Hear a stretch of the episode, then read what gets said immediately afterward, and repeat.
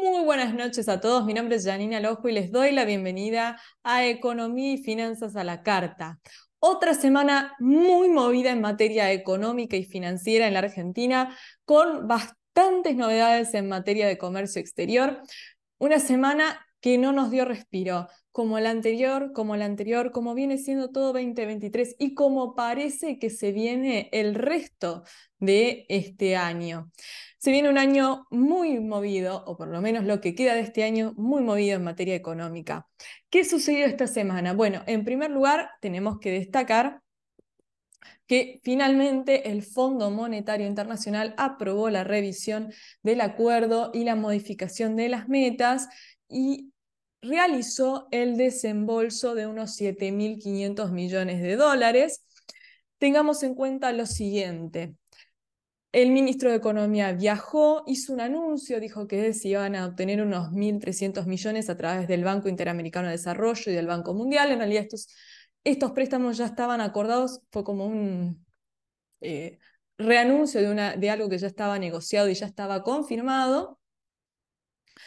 Supuestamente se viajó con la intención de ver si se podía acceder a un monto superior de desembolsos, pero no, finalmente el Fondo Monetario fue bastante eh, estricto y solamente realizó eh, los giros por 7.500 millones de dólares, como eh, eh, estaba pautado. Vamos a hablar más adelante de qué va a pasar con esos 7.500 millones de dólares, si van a llegar esos 7.500 millones o en el camino tenemos que ir pagándole a los acreedores. Pero fue una de las noticias más relevantes y que tenía en vilo al mercado.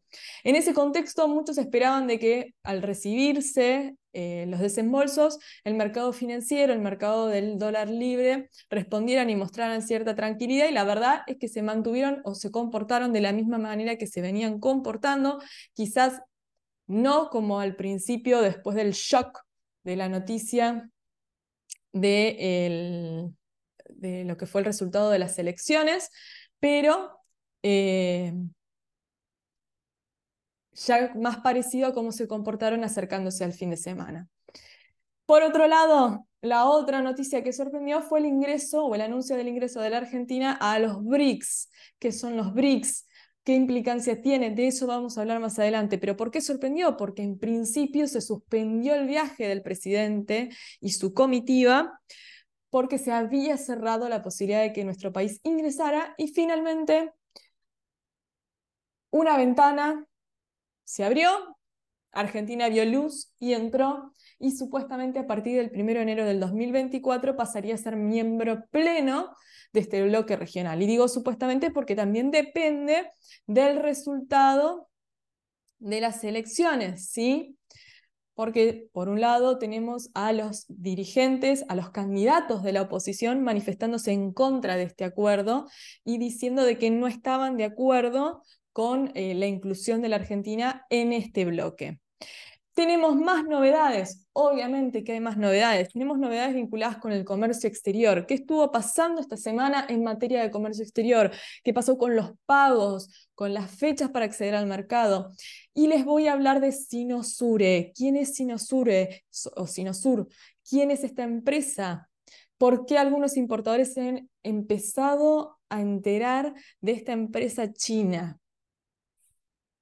Asimismo, ¿sí? tuvimos el tema de la ley de, eh, alquileres. ¿Qué pasó? Sesión en la Cámara de Diputados, en principio había obtenido dictamen para tratarse eh, una modificación de la ley actual que era propuesta por el oficialismo. En la Cámara se votó, no obtuvo los votos suficientes, entonces se trató la propuesta de la oposición, que finalmente logró la media sanción. Eh, en ese contexto, ¿sí? De, eh, de media sanción, obviamente todos queremos saber de qué se trata. ¿Qué se va a modificar de la ley de alquileres? Bueno, por un lado, nuevamente se volvería al esquema de contratos de dos años de duración y la actualización sería cada cuatro meses según un índice o una combinación de índices por acuerdo de las partes. ¿Cuáles pueden ser los índices que se a utilizarse? el índice de precios al consumidor, el IPC, el índice de precios mayoristas, IPM, el índice de salarios, todos elaborados por el Instituto Nacional de Estadísticas y Censos, se pueden combinar entre sí estos índices. En el caso de lo que es depósitos, vivienda habitacional no puede exigírsele al inquilino o locatario el pago de alquileres anticipados ni depósitos en garantías superiores a un mes. No podrá exigirse un pago de valor llave o equivalente ni la firma de pagarés o cualquier otro documento que no forme parte del contrato original.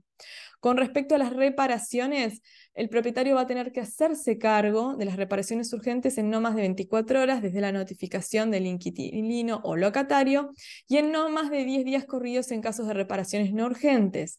Si transcurridos esos plazos no hay respuesta, el inquilino puede hacer cargo de las reparaciones, obviamente con cargo de los costos al propietario. Todos los contratos se van a tener que registrar en la FIP y el, el proyecto lo que propone es un estímulo para tratar de fomentar que ingresen viviendas a eh, lo que es el alquiler. ¿Cuál es el problema? Hoy no hay ofertas de propiedades para el alquiler y las que están en el mercado hoy alquiladas, en general cuando llega el vencimiento del contrato, se retiran, no se están renovando los contratos.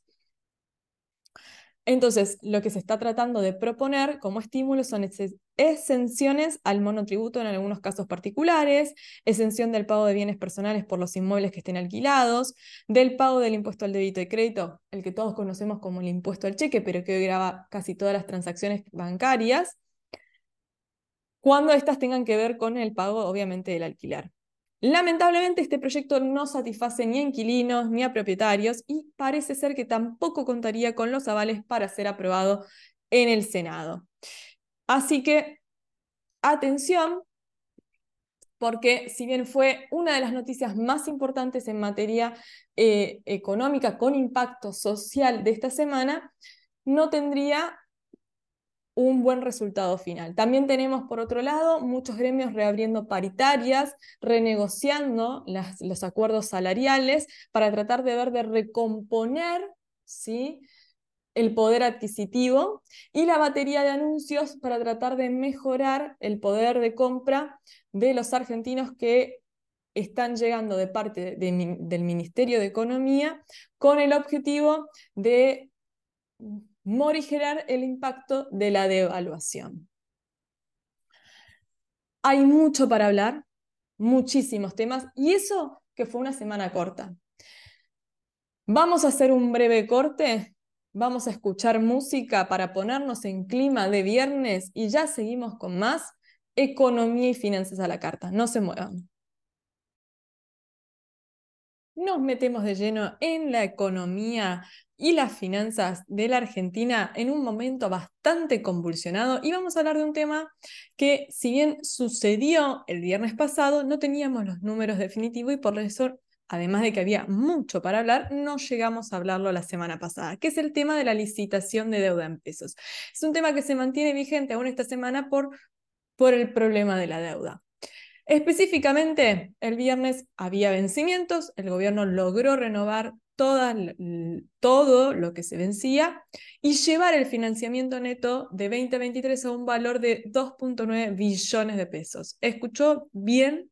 2.9 billones de pesos. El nivel de, de, endeudamiento preocupa de cara a lo que vendrá, ¿sí? Desde la Secretaría de Finanzas, ¿qué fue lo que informaron?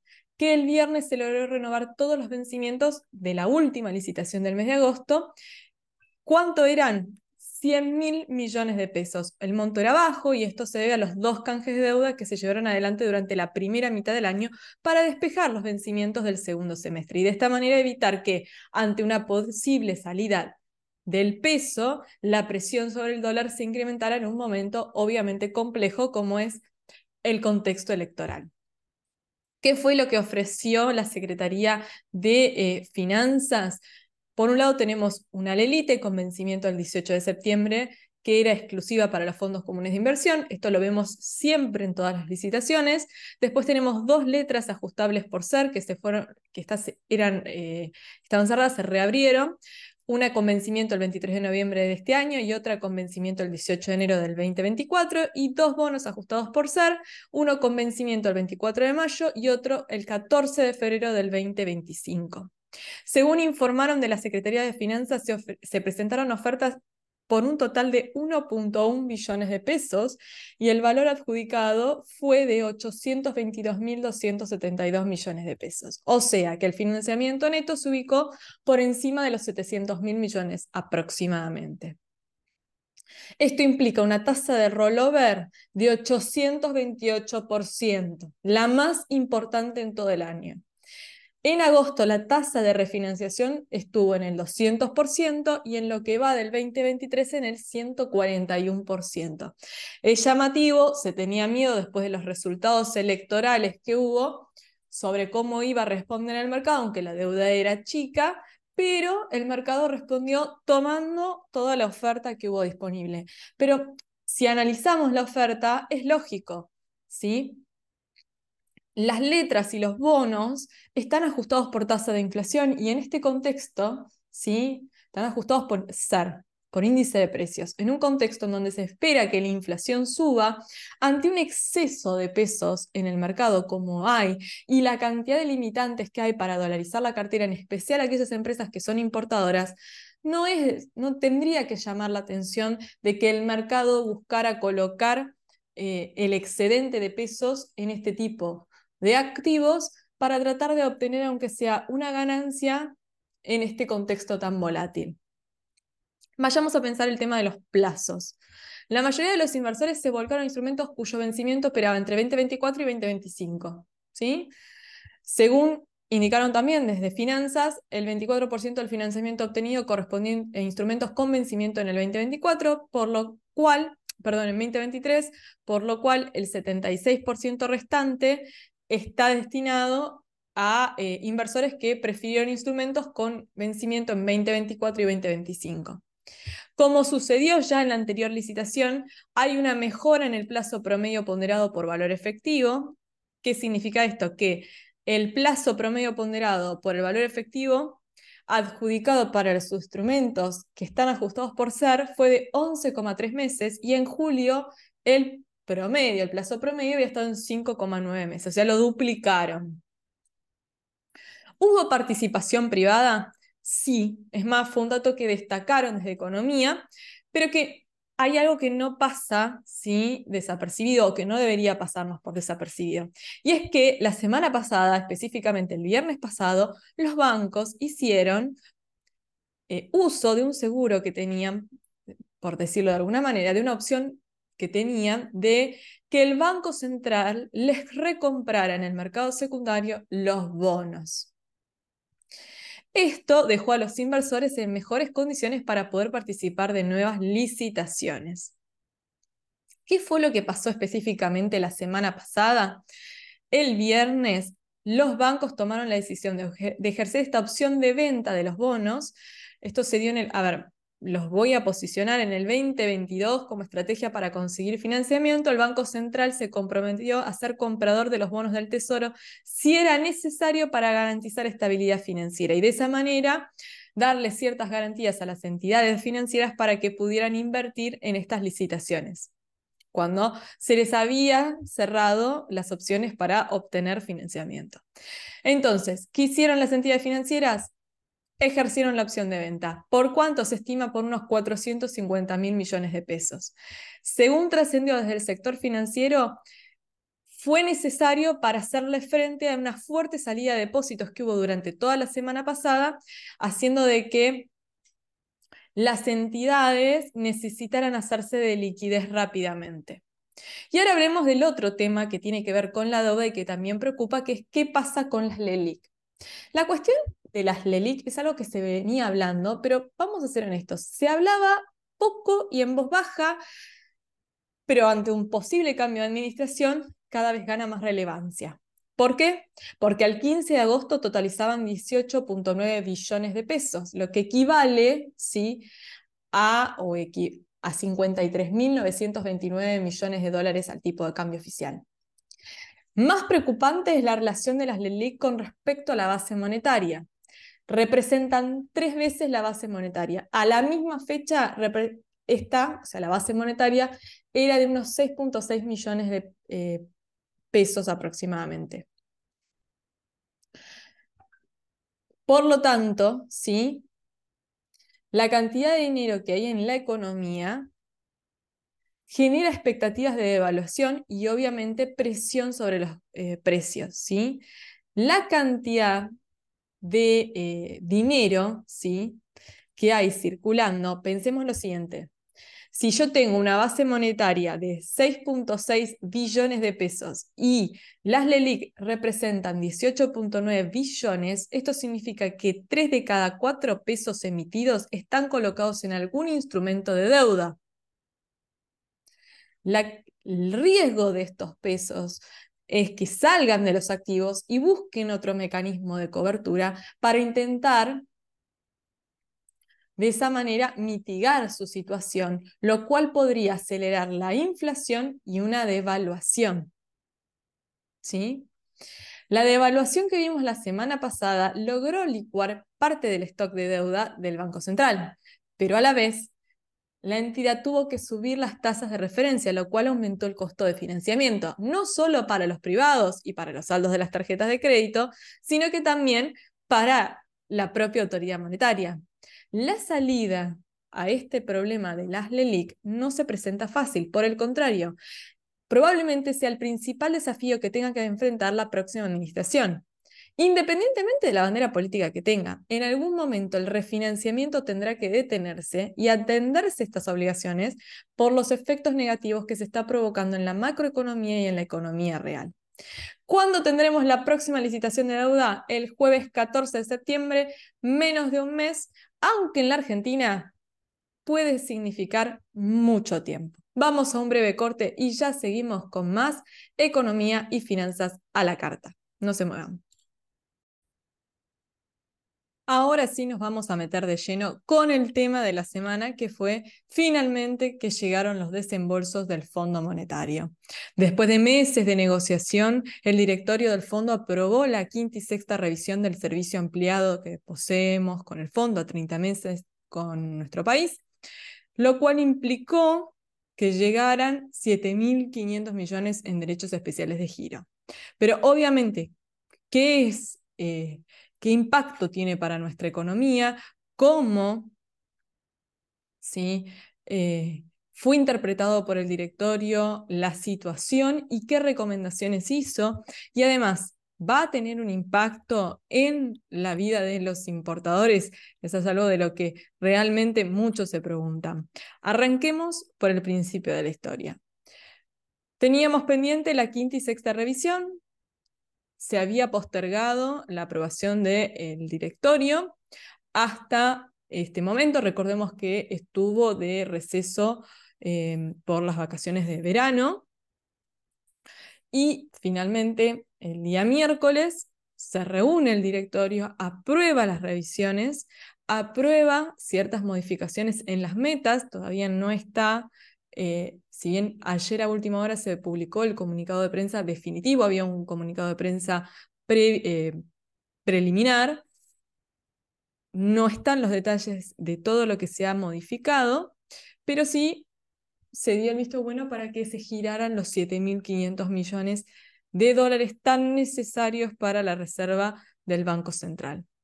Se dijo en su momento que el viaje del ministro de Economía a los Estados Unidos, tenía como objetivo tratar de elevar ese monto a unos 10 mil millones. Si esto era así, el fondo se mantuvo firme, solamente desembolsó lo que ya estaba pautado. ¿Qué fue lo que dijo el directorio? Bueno, Textualmente dijo, la situación económica se ha tornado cada vez más complicada desde la conclusión de la cuarta revisión, debido a la, una sequía sin precedentes, así como el desvío de las políticas, razón por la cual se incumplieron las metas claves del programa previstas para finales de junio.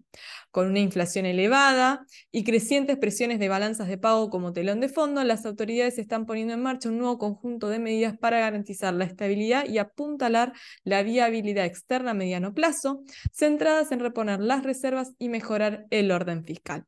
En otras palabras, más allá de reconocer de que hay un problema por la sequía, se remarca que no se han cumplido con las metas claves del programa y que ante la elevada inflación y el desequilibrio que hay en la balanza de pagos, es necesario implementar una cierta cantidad de medidas correctivas para tratar de traer cierta estabilidad a la economía. ¿Sobre qué puntos hizo hincapié? Como ya se había adelantado hizo el anuncio del acuerdo técnico, hay ciertos puntos claves donde el directorio elige ¿sí? hacer hincapié. El déficit fiscal remarca que el objetivo sigue siendo del 1,9% del PBI. En esa línea considera esencial que se lleven adelante mecanismos de control sobre los gastos. En particular menciona medidas orientadas a la actualización de las tarifas de energía, a contener los salarios públicos y las pensiones. Ahí cuando hablamos eh, de contener, podríamos entender de que lo que está diciendo el eh, fondo sería que no crezcan por encima quizás de la inflación, sosteniendo el gasto en programas sociales y en infraestructura. Como medida para compensar la caída en la recaudación por el nivel eh, menor de exportaciones, avala la aplicación de estos impuestos temporales a la compra de bienes y servicios en moneda extranjera. En otras palabras, da el visto bueno a la implementación del impuesto país para las importaciones. Lo que quizás el fondo no sabe es que en la Argentina no existen los impuestos temporales y que muchas veces lo que se pone por un tiempo se queda para siempre. En materia de política cambiaria y monetaria, remarca que el ajuste en el tipo de cambio oficial debería ayudar a promover la acumulación de reservas, mientras que se trate de contener el efecto de traspaso a los precios, es decir, tratar de mitigar el impacto en la inflación. En ese, en ese orden, insta en que se mantenga una política de tasas reales positivas. ¿Por qué? Porque de esa manera lo que se está haciendo es tratar de mantener la demanda de pesos. Párrafo aparte, la mención, o sea, párrafo aparte, la mención que hace sobre las intervenciones en el mercado financiero para contener el tipo de cambio. Eh, y de eso vamos a hablar más adelante, ¿sí? Por otro lado, hace mención a lo que es el financiamiento del déficit fiscal. El directorio hace especial mención de la necesidad de que en los próximos años se implementen medidas de alta calidad para consolidar la situación fiscal, tratando de eh, buscar el equilibrio ¿sí? entre el gasto y los ingresos, básicamente. El punto más llamativo que podemos remarcar es el punto de respaldo político. ¿Por qué? Porque remarca que es importante que el plan económico simplemente contando con un amplio respaldo político para que en el corto y mediano plazo haya voluntad de implementar mejoras en la economía argentina. En otras palabras, podríamos interpretar de lo que dijo el fondo que este compromiso que se asumió con el Fondo Monetario debe hacerse en el marco de un consenso político para garantizar de que en el mediano y corto plazo se siga cumpliendo con el organismo internacional. ¿Qué pasa con el tema de las intervenciones en el mercado de cambios? Bueno, el Fondo Monetario indica que las intervenciones tienen que hacerse eh, tanto en el mercado financiero y de futuros de manera limitada y temporales y con un fin específico, corregir desajustes o desequilibrios. También hace hincapié en la necesidad de unificar el mercado y señala las prácticas de tipo de cambio múltiples las restricciones cambiarias y las medidas de gestión de los flujos de capital se replegarán gradualmente conforme lo permitan las condiciones, ya que no son una sustitución de una política macroeconómica sólida. En otras palabras, está pidiendo que se ajuste el tipo de cambio y se unifique. Simplificación y ajuste algo que viene pidiendo el fondo desde hace mucho tiempo. Según habría trascendido, lo acordado con el fondo sería que las intervenciones se podrían dar si la brecha supera una banda inferior o superior con el objeto de tratar de dar cierta estabilidad cambiaria, ¿sí? ¿Qué pasó con los 7.500 millones de dólares? Bueno, en principio hay que honrar las obligaciones asumidas. ¿Qué significa? Que nuestro país tiene que devolverle a aquellos que le han prestado dinero. Tenemos el préstamo con la Cooperación Andina de Fomento por unos mil millones de dólares aproximadamente. Después está el compromiso asumido con Qatar, que fue por un capital inicial de 775, 775 eh, millones de dólares. Recordemos que es capital inicial porque esto tenía una tasa de interés. El ministro de Economía em, remarca, ¿sí? cuando se da a conocer la noticia, que habían tomado la decisión de devolver adelantos transitorios del Banco Central al Tesoro por unos 500 mil millones de pesos para mostrar nivel de orden en las cuentas públicas y demostrar ¿sí? de que el Estado no se financia ¿sí? con sus excesos eh, con emisión monetaria, sino que lo va a hacer con financiamiento genuino. Recordemos que esto es un punto muy cuestionado, dado que el nivel de financiamiento del Banco Central al Tesoro era una de las metas que más se ha incumplido. El miércoles, tras el desembolso, las reservas brutas crecieron unos 5.364 eh, millones de dólares, ubicándose ¿sí? las reservas brutas en los 29.001 millones de dólares. Sin embargo, el jueves ya habían disminuido unos 28.991 millones de dólares. En este mismo punto tenemos que remarcar que la agencia de noticias Reuters llamó la atención sobre un punto importante y es de que Argentina tenía que devolver parte del swap. Y ustedes me van a decir, ¿cómo tiene que devolver parte del swap? Para atrás. No entiendo nada porque a mí me dijeron que el swap, el segundo tramo, se había habilitado. Bueno, la Argentina necesitó utilizar el swap para pagar las obligaciones que tenía con el fondo y no incumplir el acuerdo. En ese contexto, ¿sí? lo disponible del primer tramo podía no ser suficiente o podía dejar sin cobertura las operaciones comerciales, entonces se habilitó eh, específicamente el segundo tramo solo por el importe necesario para cumplir con estas obligaciones. ¿De cuánto fue el importe utilizado? De unos aproximadamente 1.700 millones de dólares. Este importe debe devolverse y aún quedaría un remanente del primer tramo por unos mil millones de dólares que no se consumieron. La pregunta del millón ¿sí? era si los importadores iban a ver una mejora. Todos tenían las esperanzas puestas que una vez que llegaran los fondos frescos, los pagos al exterior se iban a flexibilizar luego de semanas de un hipercepo que se implementó a través de ciertas medidas y trabas informales. Esto no sucedió por lo menos hasta ahora. Por el contrario, se postergaron pagos que estaban establecidos para el mes de septiembre y se demoraron los accesos para el mercado.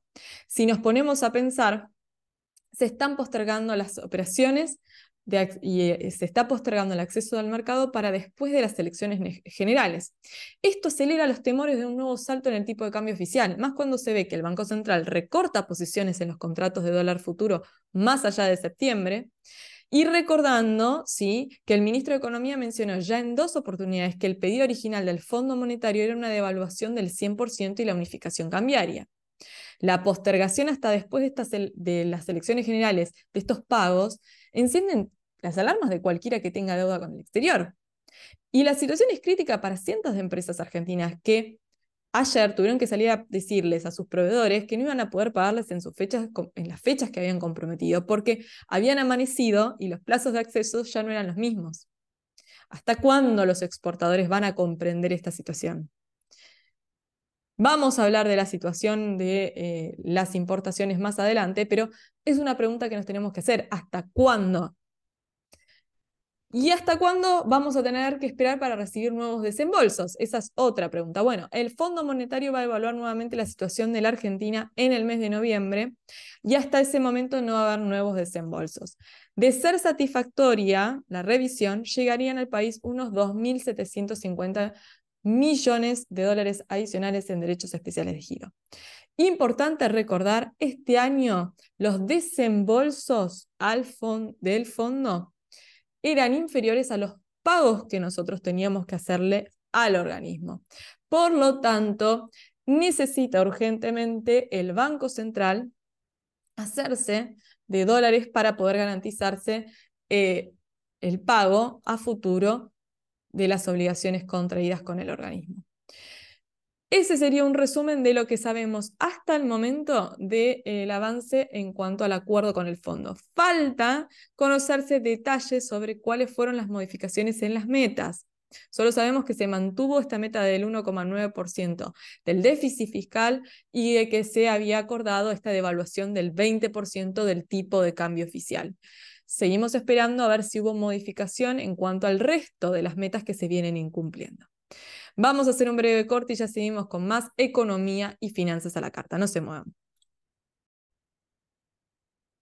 Seguimos con más economía y finanzas a la carta y otro de los temas candentes de esta semana que tiene que ver no solo con la agenda de la economía nacional, sino también con la agenda de la economía internacional, es el ingreso de la Argentina a los BRICS. En principio, la puerta se había cerrado, Argentina no tenía posibilidades que la cuestión de su ingreso a los BRICS se considerara en la cumbre que iba a haber esta semana. Sin embargo, apareció una ventana y gracias supuestamente a la aparición que ejercieron Brasil, India y China, se confirmó que va a formar parte del bloque regional. Y al mismo tiempo tenemos a Brasil sugiriéndole a nuestro país comenzar a utilizar el yuan como moneda en el intercambio comercial en lugar del dólar. ¿De qué se trata todo esto? Arranquemos por el tema de los BRICS, yo ya se los presenté en algún momento, pero es bueno recordarlo. BRICS es una sigla que se utiliza para referirse a un conjunto de países que desde el punto de vista económico comercial se consideran como las cinco economías emergentes más importantes y prometedoras del último tiempo. ¿Quiénes son? Brasil, Rusia, India, China y Sudáfrica. Estos países reúnen una serie de características en común. Poseen una gran población, un vasto territorio, una importante cantidad de recursos naturales y han presentado un significativo crecimiento de su Producto Bruto Interno. Más allá de, que, de todo esto que mencionamos, el factor más relevante es que se han convertido en jugadores claves del comercio exterior y de la economía mundial.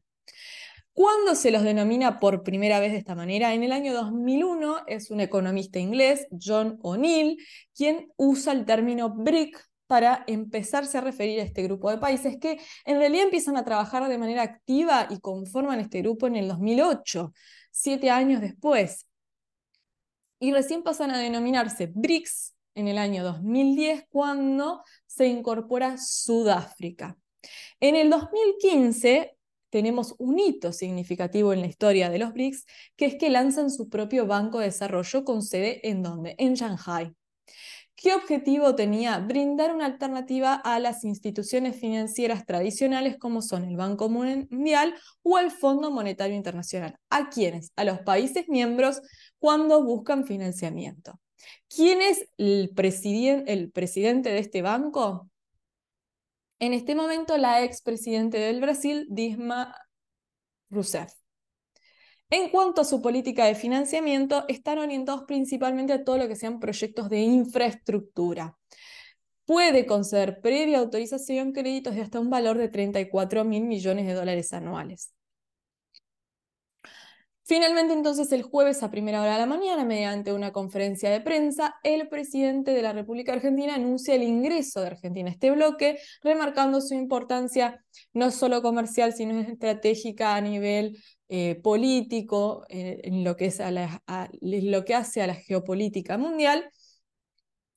Pero Argentina no ingresaría sola, sino que está acompañada de Arabia Saudita, Egipto, Etiopía, Emiratos Árabes Unidos e Irán.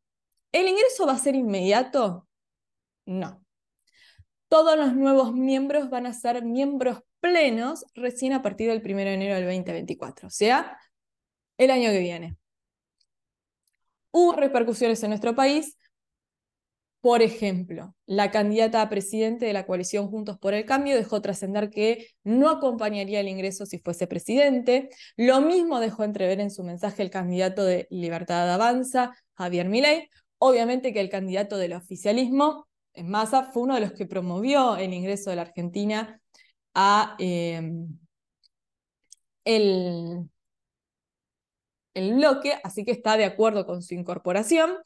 Y además fue quien negoció aparentemente un posible préstamo del banco eh, de este eh, bloque regional como para apuntalar las reservas.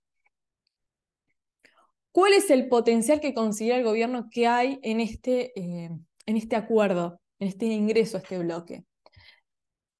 Consideran que la incorporación permite negociar cuestiones comerciales con mayor agilidad con los países miembros, citando, por ejemplo, a la India, que es un mercado clave para las exportaciones de aceite de soja y de, eh, y de maíz, ¿sí? Y de maíz, del maíz, ¿sí? No de aceite de maíz, sino de maíz.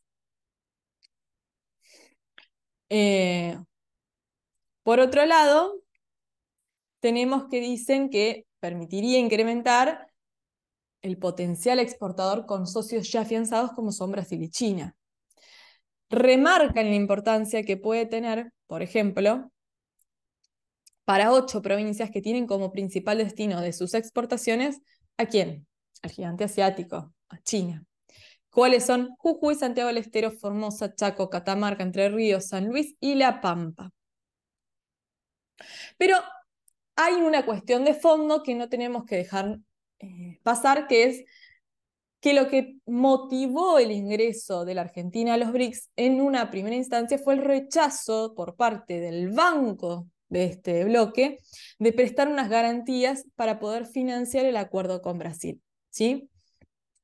El acuerdo con Brasil está totalmente trabado por la dificultad de sortear las necesidades que tiene el Banco Nacional de Desarrollo Económico y Social de Brasil en cuanto a garantías. Y por ello se buscaba contar con el respaldo del el Banco de los BRICS.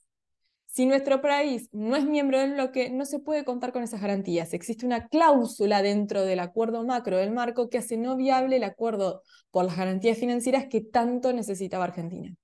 Una operación financiera y diplomática de este tipo estaba fuera de los estatutos al no ser Argentina miembro del banco. El banco permite incorporaciones de nuevos miembros siempre y cuando la participación accionaria por parte de los países fundadores del BRICS, Brasil, Rusia, India, China y eh, Sudáfrica, siempre sea superior al 55%.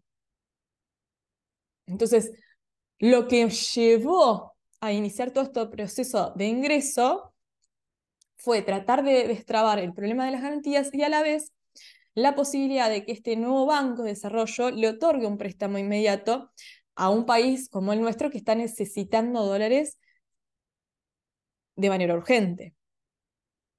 En simultáneo, el gobierno de Brasil le propuso a la Argentina pagar las exportaciones brasileñas en yuanes y desdolarizar el intercambio comercial. Según explicaron desde el Ministerio de Economía de Brasil, se envió al gobierno argentino una propuesta de garantías en yuanes para las exportaciones brasileñas para que los exportadores, eh, o sea, para que los exportadores de Brasil puedan tener algún flujo de ventas de sus productos con 100% de garantía. Según explican, Brasil no tendría problema porque la tasa de cambio sería con el, yuan por real y esto le asegura al Tesoro Nacional que no hay riesgo de incumplimiento. O sea que el Tesoro consideró que esta era una garantía adecuada y que el Banco de Brasil también aceptó. ¿Cuál era el problema de fondo? Cuando se trataba de hacer el acuerdo directamente entre reales y pesos, era la fluctuación del peso con respecto al dólar. El ministro de Economía consideraba que era insegura la operación debido a que no podían garantizar la sostenibilidad del valor del peso con relación al eh, dólar. ¿Qué significa esto?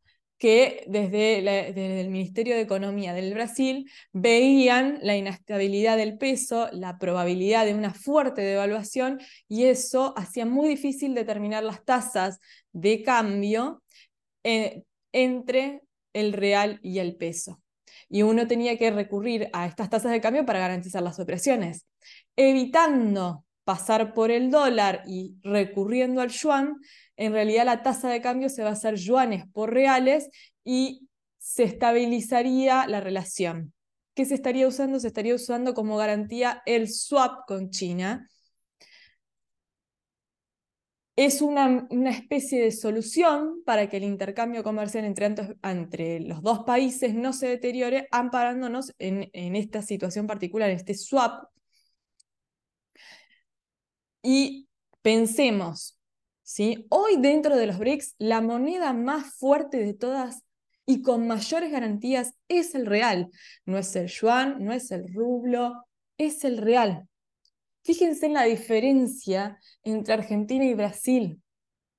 Arrancando desde el mismo punto inicial, posicionándonos en el año 1990 y, eh, y avanzando en la línea de tiempo, nosotros con la convertibilidad, ellos implementando el plan real, y la diferencia entre la situación actual nuestra y la situación actual de, de Brasil. donde el real es una de las monedas más fuertes dentro de su bloque regional, donde estamos hablando de las economías emergentes más potentes del mundo, siendo el real una moneda de las más estables a nivel mundial contra el peso, que continúa devaluándose todos los días.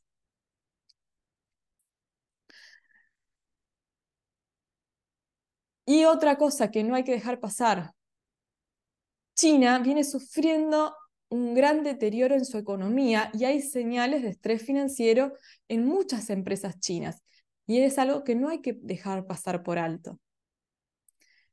Tengamos en cuenta algo importante y es que esta semana la agencia de noticias Reuters dejó trascender que el segundo tramo del swap no fue, no fue eh, activado de manera completa. ¿Qué significa esto? Y esto lo hablamos ya un poco en el bloque anterior. Cuando hubo que enfrentar los pagos con el Fondo Monetario, se recurrió al swap con China y se utilizó lo que había del tramo disponible y se habilitó parcialmente el segundo tramo. Con la llegada del desembolso de los derechos especiales de giro, se van a devolver o se devolverían ¿sí? los yuanes del segundo tramo y el remanente del primer tramo que se utilizó, dejando un saldo disponible de mil millones de dólares. Realmente esto para el intercambio comercial, si uno lo piensa con China y con Brasil, no es suficiente. Claramente va a haber que hacer una habilitación del segundo tramo en el corto plazo, salvo que la decisión del gobierno sea continuar postergando el comercio exterior y llevándolo al límite de eh, su capacidad operativa. Usted estará del otro lado escuchando y se preguntará, bueno, ¿por qué algunos se oponen a este acuerdo? No les veo nada de malo de ingresar a un nuevo bloque regional. La cuestión excede la economía internacional y tiene más que ver con cuestiones de geopolítica. La Argentina está ingresando en un bloque donde está China, Rusia y que acaba de sumarse Irán y Etiopía. Digamos que no son los principales aliados de las principales potencias de Occidente. Al mismo tiempo, el Banco de los BRICS busca posicionarse como una opción para aquellas economías que necesitan financiamiento más allá de las, las estructuras tradicionales como son el Fondo Monetario y el Banco Mundial, y fomenta que se deje utilizar el dólar como moneda de intercambio comercial. Volvemos sobre lo mismo, no sería algo que le guste a las potencias occidentales. Entonces, ¿Por qué esta oposición? Porque depende cómo la Argentina se quiera posicionar en política y en geopolítica mundial. Hay algo que a mí me parece que no habría que dejar pasar desapercibido y es que hasta el jueves a la Argentina se le había cerrado la puerta en los BRICS. Se suspendió el viaje del presidente a la cumbre que se iba a llevar adelante. Se aprueban las revisiones se hacen los desembolsos por parte del Fondo Monetario y a última hora se confirma la posibilidad de ingresarse al bloque que efectivamente se realiza. Los tiempos dan lugar a las suspicacias. Cualquiera podría pensar que se dejó trascender que la Argentina no iba a ingresar a los BRICS para no generar más rispideces con el Fondo Monetario y que una vez que se solucionó el tema con el fondo, levantaron la persiana y dijeron, pasen, entren. Habrá que ver ¿sí? si la Argentina realmente termina formalizando su ingreso e incorporándose al Banco del Bloque. Es todo un proceso, ¿sí? Hay que hacer un aporte de capital para ingresar al, banco, que en su momento se había indicado que no se iba a realizar con reservas, sino con bonos, específicamente con los bonos que se habían adquirido a través del Fondo de Sustentabilidad eh, del ANSES. Lo que sí es importante remarcar es lo siguiente. Todo acuerdo comercial que permita potenciar las exportaciones argentinas es bueno, siempre que realmente se materialice, porque si queda solamente en una expresión de voluntad o en una intención, no sirve para nada. Las economías regionales necesitan una mayor apertura del comercio exterior para poder llevar sus productos, ¿sí? Pero también requieren de, de una cantidad de medidas en el ámbito local que les permitan capitalizar las oportunidades. La firma de acuerdos por sí sola no vende más. Son las empresas argentinas con mucho esfuerzo las que logran colocar sus productos en el exterior. Y mientras que la macroeconomía siga como hasta ahora, las posibilidades se achican. Si no podemos traer insumos para producir, si no podemos cumplir con nuestras obligaciones en el exterior, difícilmente podamos venderle un clavo a nadie en el mundo. Y nuestra seriedad como proveedores, como compradores en el mundo, nuestra credibilidad cada vez es menor. Pero de eso vamos a hablar en el próximo bloque. Así que no se muevan, que ya seguimos con más economía y finanzas a la carta.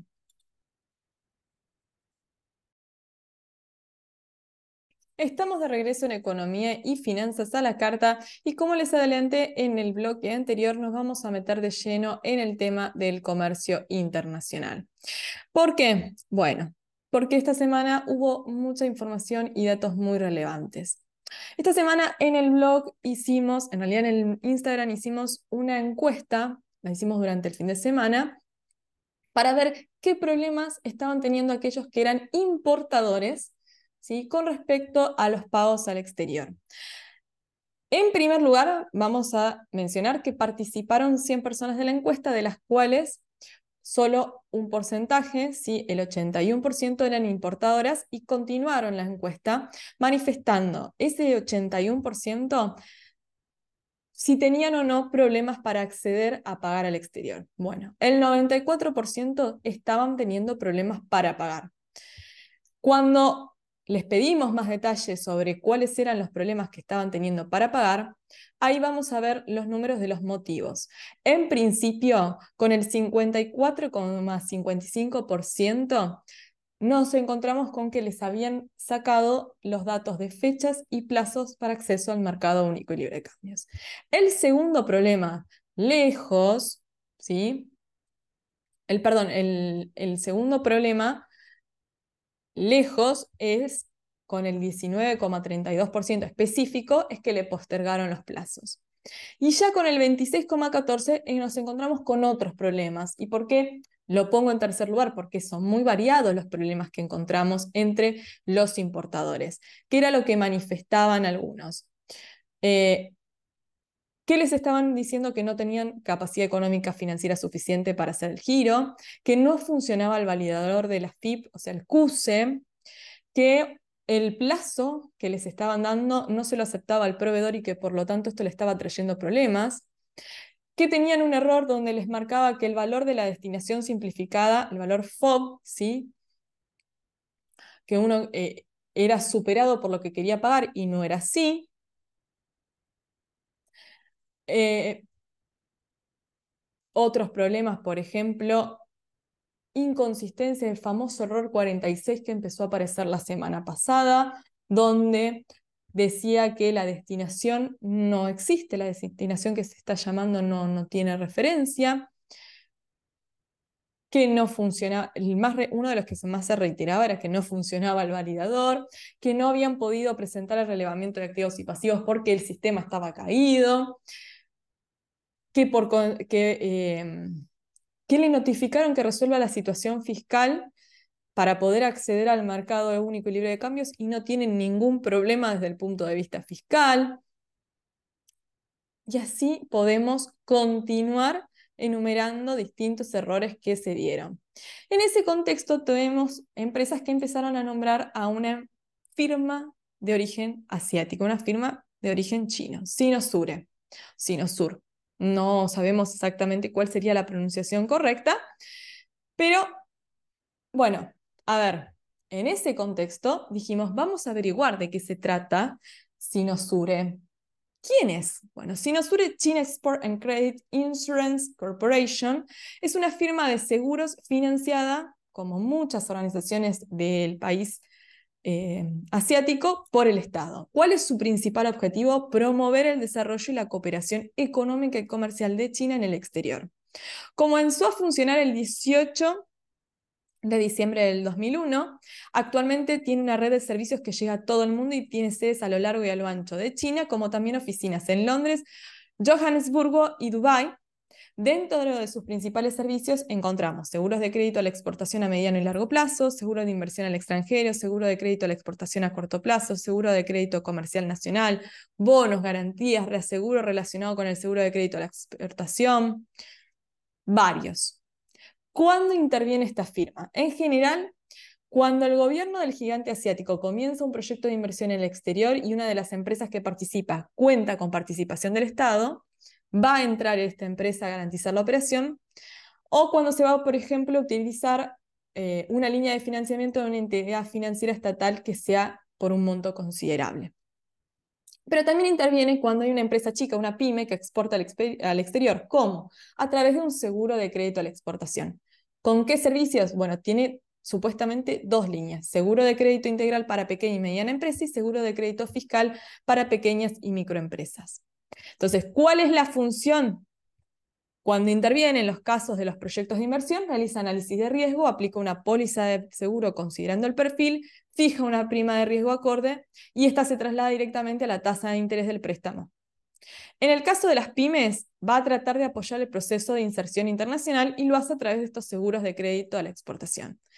Ustedes se preguntarán, ¿qué es un seguro de crédito a la exportación? No es más que un instrumento de cobertura de riesgo ante una eventual mora o falta de pago en la operación internacional. Lo que se busca es obtener una protección ante diferentes tipos de riesgos inherentes a la actividad, como pueden ser los políticos y o comerciales. De esta manera se evita evitar que el cobro de las operaciones se vea afectado. Entonces, cuando activa finalmente la participación de la empresa? Bueno, en los casos de los seguros de crédito a la exportación, por la información que se pudo recabar, no es mucha, como siempre, todo lo que tiene que ver con eh, China, no hay mucha información disponible, puede cubrir riesgos de 2 a 5 años, pero cuando es riesgo comercial, el, el, seguro se activa en diferentes ocasiones. El deudor se declara en quiebra, la firma se liquida y o se disuelve, o por incumplimiento del deudor, en el pago del monto principal y o intereses adeudados según lo pautado en el contrato de préstamo o contrato comercial. También puede activarse si el deudor, por cuestiones ajenas a su voluntad, no puede cumplir con sus obligaciones, como ser la cesación de pagos del país de destino de la mercadería o una reestructuración de deuda. Algo parecido a lo que nos está sucediendo a los importadores argentinos. Cuando Sinosur entra en escena, la pregunta es, ¿y ahora qué? Volvemos sobre lo mismo. No hay mucha información sobre la manera que tiene de trabajar esta empresa en particular, que lo que hace es tratar de pasar desapercibida. Hay información de cómo han eh, manejado algunos casos en los Estados Unidos por referencias de eh, estudios grandes de abogados en este, en este país que hacen referencia a que se puede volver un, un verdadero problema para las empresas importadoras. Obviamente, el caso de las empresas norteamericanas es diferente al caso de las empresas argentinas y no tiene nada que ver con la sensación en su mayoría de pagos por parte del, importador. Cuando uno lee ¿sí? Eh, la información que viene de los Estados Unidos, lo que ves que en general de China llega mercadería defectuosa, entonces entran en conflicto el importador y el exportador porque el importador no quiere pagar por la mercadería defectuosa y el exportador quiere cobrar esa mercadería, ¿sí? Lo que queda claro es que una vez que la empresa exportadora china informa a Sinosure o a Sinosur de la deuda, comienzan los dolores de cabeza para la firma importadora. En el caso de los Estados Unidos, se observa que se contratan estudios legales locales para tratar de intimar a las organizaciones al pago. Supongamos que la empresa importadora arregla con la exportadora y le paga. ¿Sí? Nosotros no tenemos por ahora antecedentes, ¿sí? Con las eh, locales, por lo menos no hemos podido recabar información. Sí, de los casos que hay en Estados Unidos, en esos casos en donde se ha llegado a un acuerdo, ¿sí? No se soluciona el problema con Sinosur. ¿Por qué? Porque cuando le paga a la, cuando la empresa importadora le paga a la firma china, esta debería notificar a la aseguradora, ya que la aseguradora cumplió con su función, le pagó en su momento la operación. Y no suele suceder. Los importadores de Estados Unidos consideraban que demostrando el intercambio comercial y los comprobantes de pago le podían explicar a los abogados contratados que se va extinto esa obligación, pero aparentemente no es suficiente. Tengamos en cuenta que son estudios que se contratan con el objetivo de cobrar una deuda y que van a sí, percibir sus honorarios en función de si logran su objetivo o no.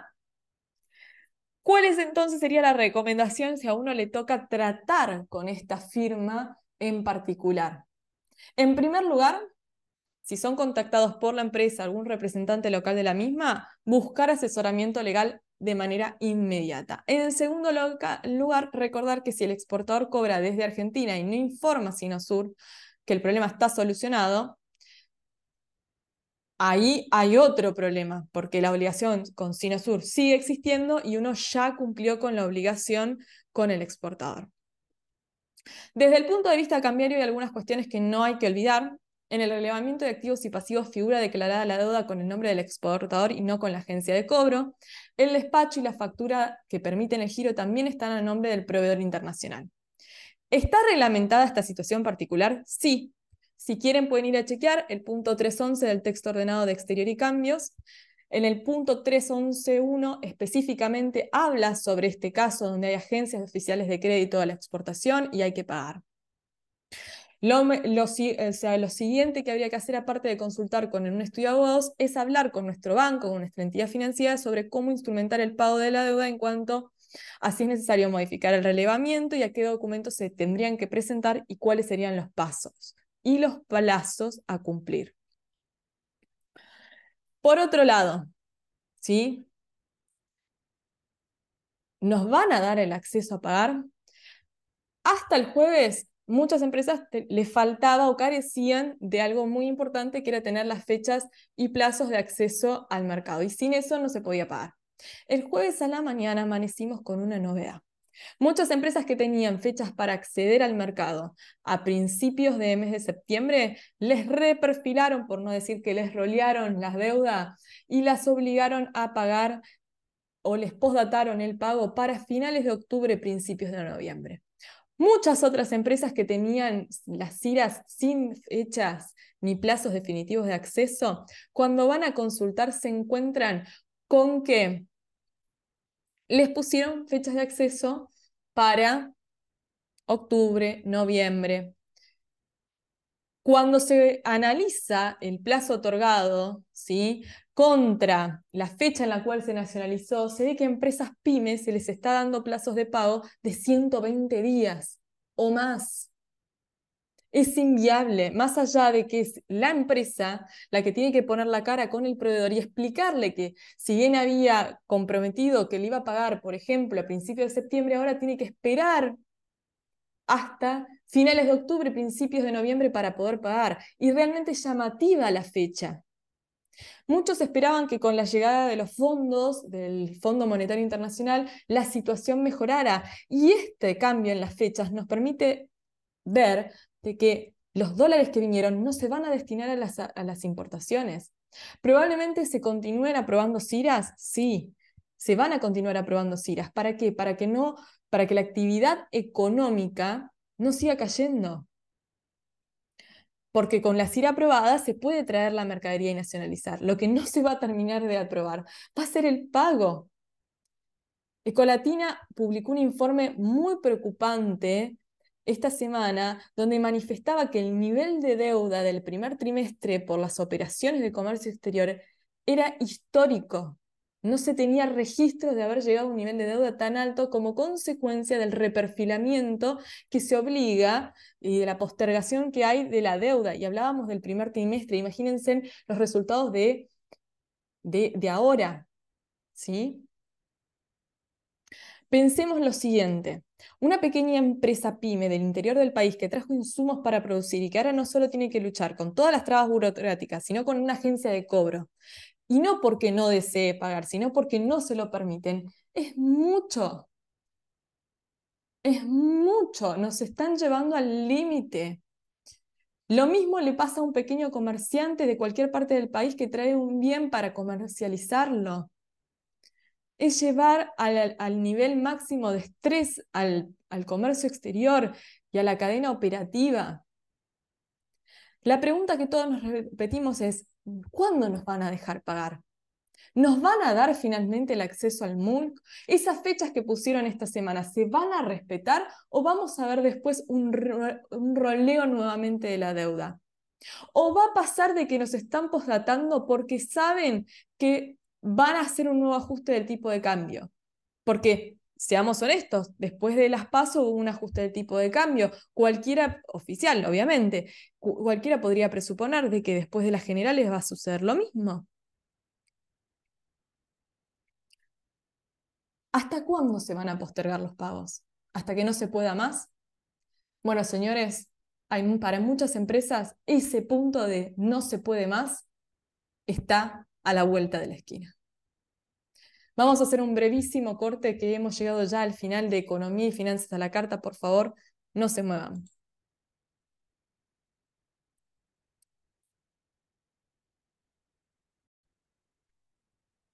Hemos llegado al final de Economía y Finanzas a la Carta y como la cuota internacional la hemos completado con la novedad de los BRICS que hemos hablado bastante durante el programa, vamos a hablar de dos noticias bastante significativas en lo que es el mercado local. Por un lado, se concretó la venta del Banco Itaú. El Banco Itaú venderá su subsidiaria en la Argentina al Banco Macro. De esta manera, el Banco Macro se convierte en el mayor banco privado de nuestro país, creciendo en sucursales y expandiendo la red de cobertura que tiene tanto en la ciudad de Buenos Aires como en el Gran Buenos Aires. Lo más significativo en este contexto es que el Banco Itaú, uno de los principales eh, bancos de Sudamérica, abandona la República Argentina. Hace 44 años que se había instalado en el país y abandona la Argentina. ¿Cómo se pactó la operación? El monto total de la operación será de 50 millones de dólares y se financiará a través de la emisión de una obligación negociable. ¿Sí? Y el otro dato significativo fue que el jueves el Banco Central informó que las billeteras virtuales van a tener que devolverle a sus clientes la rentabilidad que perciban por los saldos en pesos que originen sus cuentas. ¿Qué significa esto? Si vos tenés un fondo depositado en una billetera virtual, cualquiera sea la billetera virtual, lo tenés depositado ahí, no lo estás invirtiendo, la rentabilidad que las billeteras virtuales están percibiendo por esos pesos que vos tenés inmovilizados, se te van a tener que depositar en su totalidad.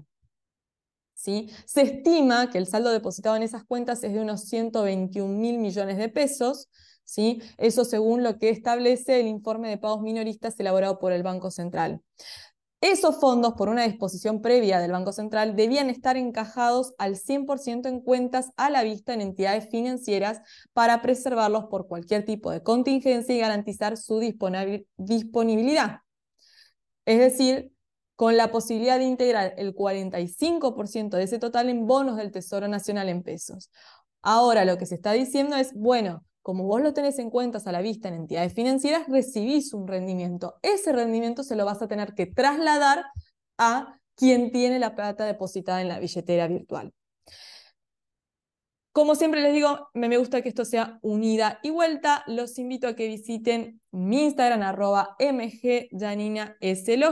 o el sitio de la consultora www.consultoralojo.com, donde tratamos de mantener actualizada toda la información en materia económica, financiera y del comercio internacional. Fue una semana muy complicada en la Argentina, no solo en materia económica, sino también en materia social, y no podemos dejar de llamar a la reflexión y pedir que eh, la calma y la tranquilidad vuelvan. Sabemos que hay muchos comerciantes que esta semana han tenido que bajar sus persianas por miedo o porque han sufrido algún tipo de hecho violento y no es realmente lo que eh, queremos para este país, lo que nos gustaría para el futuro de la Argentina y más sabiendo que ante la difícil situación económica que estamos pasando, un día con la cortina baja es irrecuperable. Si se quedaron con ganas de escuchar más, los invito mañana que se sumen a El Duende con Guille Petrucheri y un excelente equipo por donde por Radio Colonia AM550 en simultáneo con RSS Radio, donde volvemos a charlar sobre los temas más importantes de la economía de la semana. Gracias por permitirme compartir este tiempo con ustedes. Como siempre fue un placer. Los espero el viernes próximo a las 20 horas. ¿Por dónde? Por nuestra casa, RSS Radio, para más economía y finanzas a la carta. Buenas noches, muchas gracias. Mi nombre es Janina Lojo. Buen fin de semana.